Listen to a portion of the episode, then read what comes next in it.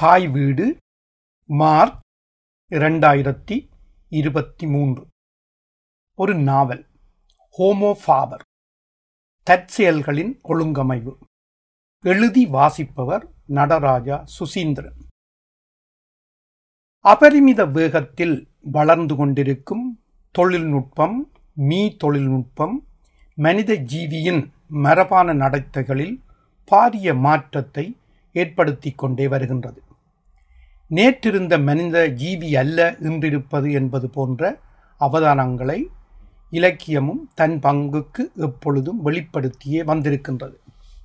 அறிவிற் சிறந்த சமூகமாக தன்னை காட்டிக்கொண்ட ஐரோப்பிய அறிவொளி சமூகமே இரண்டு உலகப் போர்களை நடத்தி உலகினை சிதைத்து உருமாற்றியது. பிராங்க்போர்ட் சிந்தனை பள்ளியின் மெய்யியலாளர்கள் மக்ஸ் ஹோக்கைமர் அவர்களும் தியோடோ அடோர்னோ அவர்களும் ஆயிரத்தி தொள்ளாயிரத்தி நாற்பதுகளின் மத்தியில் அறிவொளியின் தர்க்கீகம் அல்லது அறிவொளியின் முரண் வளர்ச்சி டயலெக்டிக் ஆஃப் கிளேருங் என்ற விமர்சன நூலினை வெளியிட்டனர். அதில் பிரெஞ்சு புரட்சிக்கு காரணமான ஐரோப்பிய அறிவொளி கருத்தமைவை கேள்விக்குட்படுத்தினர் ஏனெனில் அன்று நிலவிய தீவிர வலதுசாரி போக்கும் தீவிர தேசியமும் பரந்துபட்ட சமூகத்தின் எதிர்ப்புகளின்றி பெருமளவு ஆதரவுடன் பாசிசமாகவும் ஏகாதிபத்தியமாகவும் வளர்ச்சியடைந்து சென்றதையும் அவையே புதிய ஆட்சி வடிவங்களாக வெற்றியீட்டியதையும் எடுத்துக்காட்டி விமர்சித்திருந்தனர். இருபத்தி ஓராம் நூற்றாண்டிலும் கூட ஐரோப்பாவிலும் ஐரோப்பியர் காலூன்றிய உலகிலும் இனவாதம் நிறவாதம் தேசியவாதம் போன்றவற்றை மூலதனமாக கொண்ட சக்திகள் அரசியல் அதிகாரங்களை கைப்பற்றி வருகின்றன. தொழில்நுட்ப வளர்ச்சியும் எல்லாவற்றையும் யாந்திரிகத்தனமாக பார்ப்பதும் மனித ஜீவிக்குள் இருக்கும் மனிதத்தினை அகற்றிவிடக்கூடும் என்பதை கருப்பொருளாக கொண்டு ஆயிரத்தி தொள்ளாயிரத்தி ஐம்பத்தி ஏழில் மக்ஸ் ஃப்ரிஸ் என்ற சுவிஸ் நாட்டு எழுத்தாளர் ஹோமோ ஃபாபர் என்றொரு நாவலை எழுதி வெளியிட்டார். இந்த நாவல் அண்மை காலத்தில் திரைப்படமாகவும் எடுக்கப்பட்டிருக்கின்றது.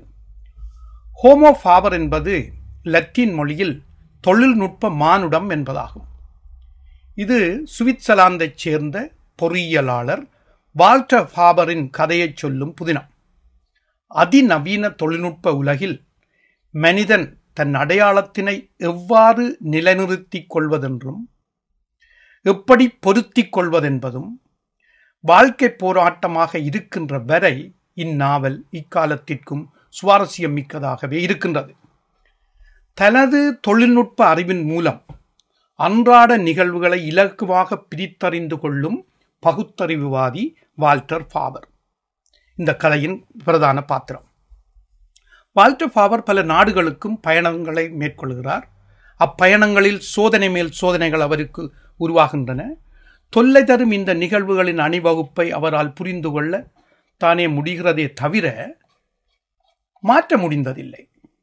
புதிய புதிய அறிமுகங்களும் நிரந்தரமற்ற நட்புகளும் உருவாகி இறுதியில் எலிசபெத் என்ற துடிப்பான இளம்பெண்ணின் மீது காதல் கொள்கிறார்.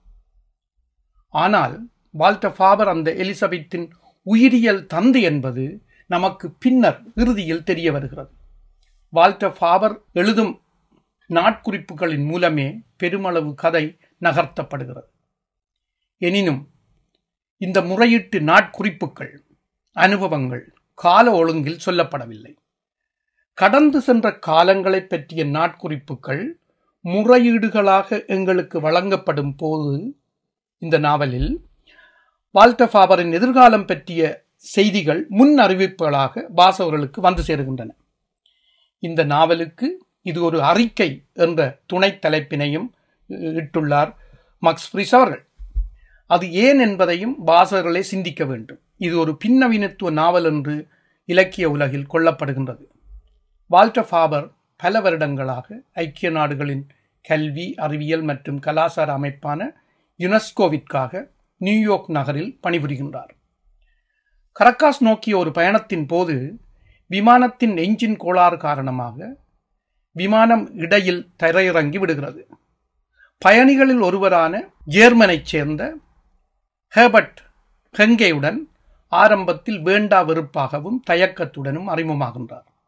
ஆனால் ஹெர்பர்ட் ஹெங்கேயின் சகோதரன் வால்டர் ஃபாபரின் பல்கலைக்கழக காதலி ஹன்னாவின் முன்னாள் கணவன் என்பதும் யுவாசிம் ஹங்கே என்ற அவளது கணவன் குடும்ப பிரிவுக்கு பின்னர் சுமார் இருபது வருடங்களாக குவாட்டமாலாவிற்கு சென்று தலைமறைவாகி விட்டதாகவும் தனது சகோதரனை தேடியே இந்த ஹேபர்ட் ஹெங்கே கரகா செல்வதாகவும் அறிய வருகிறது. ஹன்னா ஒரு ஜூதப்பெண் வால்ட ஃபாவரின் காதலியாக இருந்திருக்கும் போது கர்ப்பமடைகிறாள். வால்ட ஃபாவர் குழந்தை என்பதை ஒரு சுமையாகவே கருதுகின்றார். அன்றியும் ஒரு யூத பெண்ணை தனது குடும்பத்தில் ஏற்றுக்கொள்ள வால்டர் ஃபாபரின் பெற்றோர் குறிப்பாக தந்தை விரும்பியதாக தெரியவில்லை. அத்தோடு வால்டர் ஃபாபருக்கு பாக்தாத்தில் ஒரு பொருத்தமான வேலையும் கிடைக்கவிருப்பதால் குழந்தை திருமணம் போன்றவற்றை பற்றி அவர் தயங்கி தயங்கிய முடிவெடுக்கின்றார். ஹன்னா கருக்கலைப்புக்கு ஒப்புக்கொண்ட போதிலும் ஃபாபர் அவளை திருமணம் செய்து கொள்ள வேண்டிய கட்டாயம் ஏற்பட்டது. இருப்பினும் கடைசி நொடியில் திருமணத்தை ஹன்னாவே நிறுத்திவிடுகின்றாள். இருவரும் பிரிந்து செல்கின்றனர். பாக்தாத்தில் கிடைத்த புதிய வேலைக்கு சென்று விடுகிறார் இந்த வால்டர் பாபர். இப்படியாக இக்கதை நகர்ந்து இத்தாலியில் இருந்து கிரீஸில் உள்ள பட்ராஸ் நகருக்கு காரில் செல்லும் போது ஃபாபர் சபெத்தின் தாய் தனது முன்னைய காதலி ஹன்னா என்பதை அறிந்து கொள்கிறார். சபேத் தனது உயிரியல் மகளாக இருக்கலாம் என்பதை அவர் மனம் ஒப்புக்கொள்ள விரும்பவில்லை. அதனால் அவள் தன் மகளாக இருக்க முடியாது என்ற முடிவுக்கு வரும் வரை அவள் பிறந்த தேதியை துருவி துருவி கணக்கிட்டு பார்க்கின்றார். தற்செயலாக சபேத்துடன் உறவாகி கிரேக்க நாட்டில் இருவரும் பயணப்படுகின்றனர் அங்கு சென்ற மறுநாள் ஃபாபர் கடலில் நீந்தி கொண்டிருக்கும் போது சபேத்தை பாம்பு கடித்து விடுகின்றது. கடிகாயத்தை உறிஞ்சி சபயத்துக்கு விரைவில் மருத்துவமனையில் சிகிச்சை அளிக்க தன்னால் முடிந்த அத்தனையும் செய்கின்றார் வால்டோ ஃபாபர். ஏதென்ஸில் உள்ள அந்த மருத்துவமனையில் ஹன்னாவை சந்தித்தார். சபயத்துடன் தான் உடலுறவில் இருந்ததை ஃபாபர் ஹன்னாவிடம் ஒப்புக்கொள்ளுகின்றார் வால்டோ ஃபாபர்.